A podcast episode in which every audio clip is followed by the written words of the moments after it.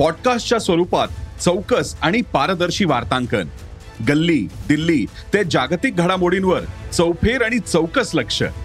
नव्या डिजिटल युगासाठी उदय सकाळच्या डिजिटल भविष्यपत्राचा. जग तुमच्यापासून फक्त एक क्लिकवर. भेट द्या ई सकाळ वेबसाईटला किंवा डाउनलोड करा सकाळ ॲप.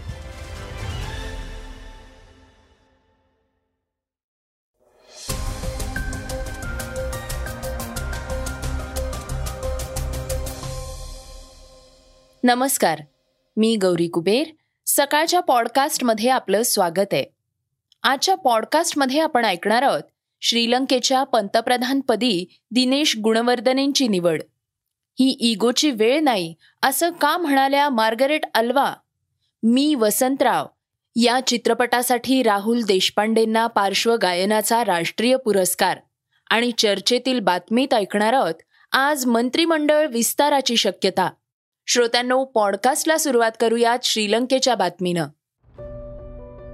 श्रीलंकेच्या पंतप्रधानपदी दिनेश गुणवर्धने यांची नियुक्ती करण्यात आली आहे नवनिर्वाचित राष्ट्रपती रनिल विक्रमसिंघे यांनी त्यांची पंतप्रधानपदी नियुक्ती केली आहे तसंच त्यांना पद आणि गोपनीयतेची शपथ दिली आहे श्रीलंकेला या अभूतपूर्व आर्थिक संकटातून सोडवण्याचा भार आता विक्रमसिंघे आणि गुणवर्धने यांच्या जोडीवर आहे माजी राष्ट्रपती गोटाबाया राजपक्षे आणि त्यांचे सहकारी देश सोडून गेले आहेत.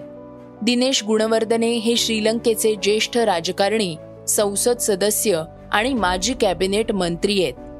त्यांनी यापूर्वी श्रीलंकेचे परराष्ट्र मंत्री आणि शिक्षण मंत्री म्हणूनही काम केलेलं आहे. माजी राष्ट्रपती गोटाबाया राजपक्षे यांनी त्यांना एप्रिलमध्ये गृहमंत्री केलं होतं. श्रीलंकेत राजकीय अराजक माजलं होतं. तसंच नागरिक रस्त्यावर उतरले आहेत. विजेचा तुटवडा इंधनाची कमतरता तसंच दूध आणि अन्नधान्य यांच्या गगनाला भिडलेल्या किमती यामुळे श्रीलंकन नागरिक संतप्त असून सर्वपक्षीय सरकारची मागणी नागरिकांनी केली आहे. कर्जबाजारीपणा संपलेलं परदेशी चलन अशा समस्यांमुळे श्रीलंकेला पुन्हा उभं राहणं अतिशय आव्हानात्मक ठरतंय.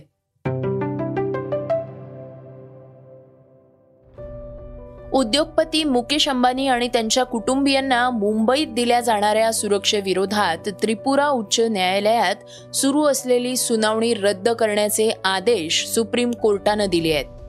त्रिपुरात अंबानी कुटुंबियांना मिळणाऱ्या सुरक्षेविरोधात जनहित याचिका दाखल करण्यात आली होती. मात्र मुख्य न्यायाधीशांच्या खंडपीठानं मुकेश अंबानी आणि त्यांच्या कुटुंबियांना केंद्र सरकारनं दिलेली सुरक्षा कायम ठेवण्याचे आदेश देतानाच त्यांच्या सुरक्षेविरोधात त्रिपुरा उच्च न्यायालयात सुरू असलेली सुनावणी सुरू ठेवण्याचं काहीही कारण नसल्याचं सांगितलंय.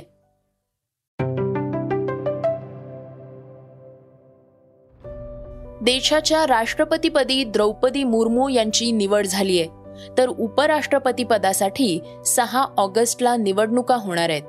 युपीए कडून उपराष्ट्रपती पदासाठी मार्गरेट अल्वा यांना उमेदवारी देण्यात आली आहे तर एनडीए कडून जगदीप धनखड यांना उमेदवारी देण्यात आली आहे.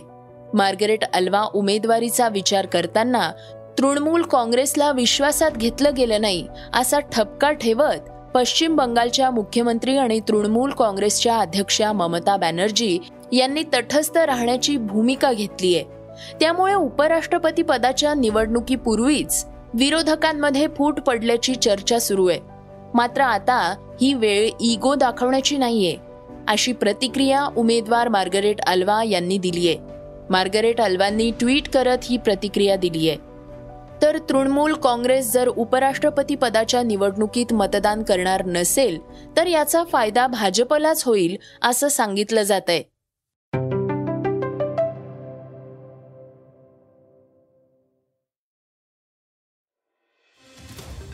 भारतात मंकी पॉक्सचा धोका वाढताना दिसून येत असतानाच केरळमध्ये अवघ्या आठ दिवसात या विषाणूची लागण होणाऱ्या तिसऱ्या रुग्णाची नोंद झाली आहे. लागण झालेली व्यक्ती संयुक्त अरब अमिरातीतून भारतात आली आहे. सध्या या रुग्णाला रुग्णालयात दाखल करण्यात आलंय. केरळच्या आरोग्यमंत्री वीणा जॉर्ज यांनी सांगितले की पस्तीस वर्षीय व्यक्तीला मंकीपॉक्स झाल्याचं निदान करण्यात आलंय.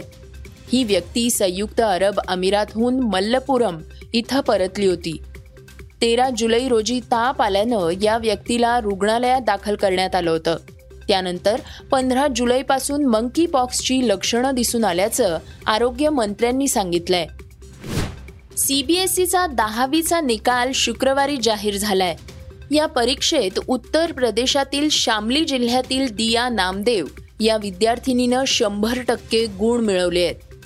राष्ट्रीय स्तरावर अव्वल स्थान पटकवलंय दियाच्या या यशाचं सगळीकडून कौतुक होतंय. दिया नामदेव ही शामली इथल्या स्कॉटिश इंटरनॅशनल स्कूलची विद्यार्थिनी आहे. तिनं पाचशेपैकी पाचशे गुण मिळवले आहेत. म्हणजे सर्व विषयांमध्ये तिनं पैकीच्या पैकी गुण मिळवले असून एकही गुण तिनं गमावलेला नाही. तिच्या या अभूतपूर्व यशाबद्दल देशभरातून तिच्यावर कौतुकाचा वर्षाव होतोय. शुक्रवारी अडुसष्टाव्या राष्ट्रीय पुरस्कारांची घोषणा करण्यात आली आहे. महाराष्ट्रातील लोकप्रिय गायक राहुल देशपांडे यांना पार्श्वगायनाचा राष्ट्रीय पुरस्कार जाहीर करण्यात आलाय. राहुल देशपांडेंना मी वसंतराव या चित्रपटासाठी हा पुरस्कार जाहीर झालाय. गोष्ट एका पैठणीची या चित्रपटाला सर्वोत्कृष्ट मराठी चित्रपटाचा पुरस्कार जाहीर झालाय. तर गोदाकाठ आणि अवांछित या चित्रपटांसाठी अभिनेता किशोर कदम यांना स्पेशल ज्युरीचा अवॉर्ड जाहीर झालाय. तानाजी द अनसंग वॉरियर या चित्रपटासाठी अभिनेता अजय देवगन याला सर्वोत्कृष्ट अभिनेत्याचा पुरस्कार जाहीर झालाय. अजय देवगनला तिसऱ्यांदा सर्वोत्कृष्ट अभिनेता पुरस्कार जाहीर करण्यात आलाय.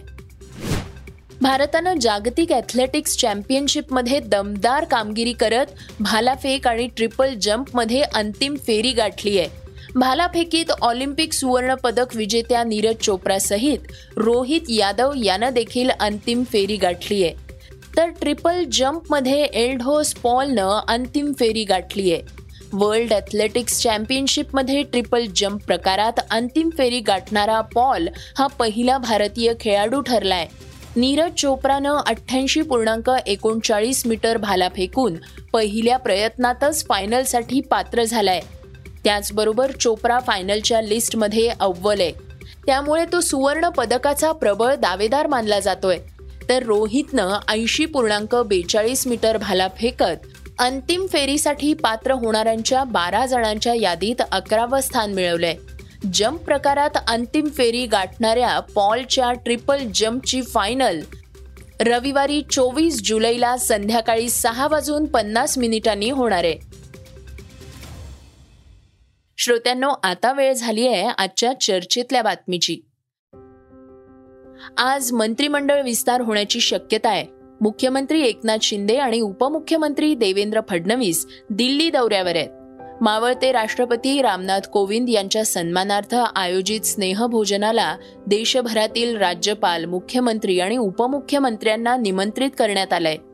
यासाठीच मुख्यमंत्री एकनाथ शिंदे आणि उपमुख्यमंत्री देवेंद्र फडणवीस दिल्लीत गेले आहेत. तीस जूनला शिंदे फडणवीस सरकार स्थापन झालं. मात्र गेल्या बावीस दिवसांपासून मंत्रिमंडळाचा विस्तार झालेला नाही.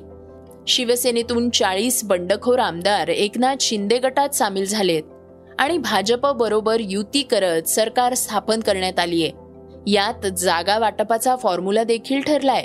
मात्र सर्वोच्च न्यायालयात उपाध्यक्षांनी निलंबित केलेल्या आमदारांचं प्रकरण न्यायप्रविष्ट आहे. तसंच या सत्ता संघर्षात एक ऑगस्टला सर्वोच्च न्यायालयात सुनावणी आहे. मात्र हा लांबलेला मंत्रिमंडळ विस्तार करण्यासाठी आज मुख्यमंत्री आणि उपमुख्यमंत्री दिल्लीत आहेत. आज मंत्रिमंडळ विस्तारासंदर्भात पंतप्रधानांबरोबर देखील चर्चा होईल अशी सूत्रांची माहिती आहे.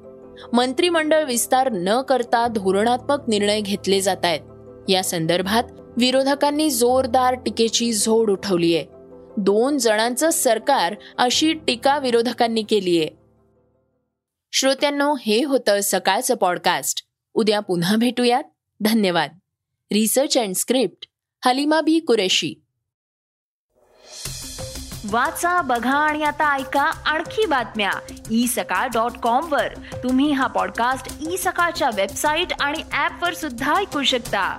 विसरू नका या पॉडकास्टला आपल्या आवडीच्या पॉडकास्ट ऍप वर सबस्क्राईब किंवा फॉलो करायला.